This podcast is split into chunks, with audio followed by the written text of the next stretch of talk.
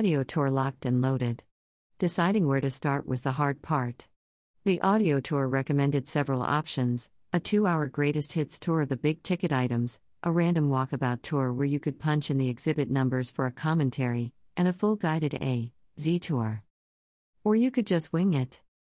There are approximately 38,000 items on exhibit in this wonderful museum that take you from beyond ancient Egypt up to post French Revolution. This link gives you a lot of useful info revisiting this wonderful museum and is well worth a look. Also, it saves me typing dash greater than Louvre guide. Now, the problem with any of these options is that there are literally hundreds of people with these audio tour devices, doing the same tours, at the same time, at the same pace, which equals big crowds at key points along the way. If you want to jostle your way to the front to get a nice pic of the Mona Lisa or the Venus de Milo, then fine, but I was already tired of the crowds and I just walked in. So I did the logical left handed thing and went the opposite way, essentially doing the audio tour backwards and manually. Surprisingly, it mostly worked and I avoided the worst of the crowds and it sometimes had entire galleries to myself. Starting in the Denon wing, I wandered through European sculptures and found myself lost in exquisite works by Michelangelo, Donatello, and the other Ninja Turtles, and by the end of it, I was completely adrift in time. Gone. Out to lunch. I'm not even going to attempt to recap everything but wandering the Grand Gallery, examining works by Leonardo da Vinci, Raphael, Gainsborough, Goya, Botticelli, Caravaggio, Rubens, Rembrandt, Delacroix, other Spanish masters, French masters, Italian masters, so many more all up close and personal. My god, the art is amazing, and exploring the subbasements of the Louvre were my absolute faves. Then dove into extensive Egyptian collections, more than even the Cairo Museum, and so well curated artifacts from Africa and the Middle East, Islamic art, French art, Near Eastern and Egyptian art, Italic and Etruscan antiquities, Roman, Greek, Africa, Asia, Oceania, and the Americas. I'd walked many kilometers already and traveled thousands of years through time, but I hadn't even scratched the surface. My mind was humming. Hieroglyphs and their translations. This was apparently some junk mail. Zombie animals. I mean, mummies of animals. Zombies would have been so cool, also. Extensive papyrus collections. This was an early sex message. The finest sarcophagus collection I've ever seen, and I've seen a few now. Ancient broken things. Early hunting porn. French women, they also classify as a work of art just quietly. Dear sweet Lord, French women. It's not all about the artworks, people. Geez. Archangel Michael Vanquishing Satan, by Raphael. This was mesmerizing, and I stared at this for far too long. This one's for Meg. A whole lot of dicks, better known as King Leonidas at Thermopylae. I did not stare at this for ages. Dicks and the naked male form are common themes in the Louvre. Be prepared for uneasy questions from the kiddies and uncomfortable silences from the spouse.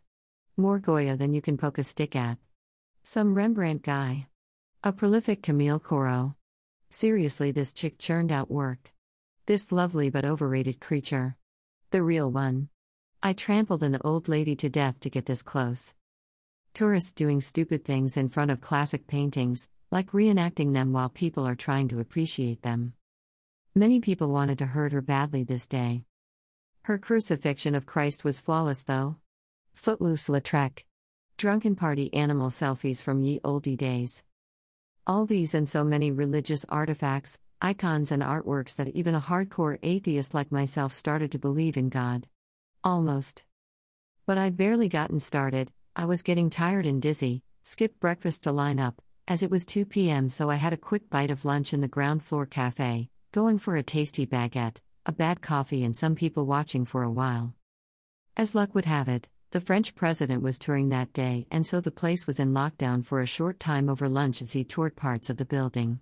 An enforced 45 minute lunch break restored my equilibrium. Four man army patrols covered every entry and exit while other squads roamed the crowds. Snipers looked down on us from the top floors, and every angle was covered by serious men with big guns. So naturally, I stepped up to the balcony, whipped a camera out of my bag without thinking, and snapped off a few shots. Then I remembered the snipers, froze, and quietly shat myself. It's not all about the art, as I keep saying. There are tours of the Louvre itself, delving into the subbasements and the early history and construction of the complex from medieval fort to today. Up above, there are Napoleon's apartments, King Louis IV's apartments, Marie Antoinette's apartments, restored ballrooms, gilded dining halls, royal silver collections and snuff box collections and cameo collections, and every inch of the walls and ceilings covered in gold, exquisite artworks and antiquities from the ages. There are so many beautiful works here, though, that the crowds largely ignore in favor of the big ticket items. The winged victory of Samothrace, below, is barely mentioned, as is the Virgin of the Rocks. The dying slave. Liberty leading the people. Orphan girl at the cemetery. So much more and right under your nose, and away from the crowds. The winged victory of Samothrace, or the goddess Nike of Samothrace, a typical ceiling, always look up in the Louvre. Orphan Girl at the Cemetery by Delacroix. The big tickets items like Mona Lisa and Venus de Milo are always super crowded dash. But there is so much more in this room and people just stream past most of it. Opposite the Mona Lisa is this, for example, you might recognize it. Yep, it's only the last freaking supper. Mind blown. I'd hate to dust in this place. Or how about the sword of Charlemagne? Or how about Napoleon's chambers and dining room? The high chair is up the back.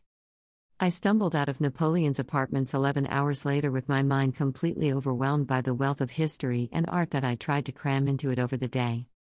That's right, 11 hours. I exited at 9 p.m., and I hadn't even come close to seeing everything, let alone appreciating it all. I'd walked 17 kilometers according to my iPhone health app and also had to change the little audio tour device over twice as I'd run two sets of batteries down. So I guess the point I'm trying to get across is that if you plan a trip to the Louvre, an hour just ain't gonna cut it. Take your time and explore properly for at least a day, if not three even. It's so worth your time. Exhausted and mentally drained, I retreated to the hostel via Café du Comédie for a red wine, a cigarette, and then bed. End of day one.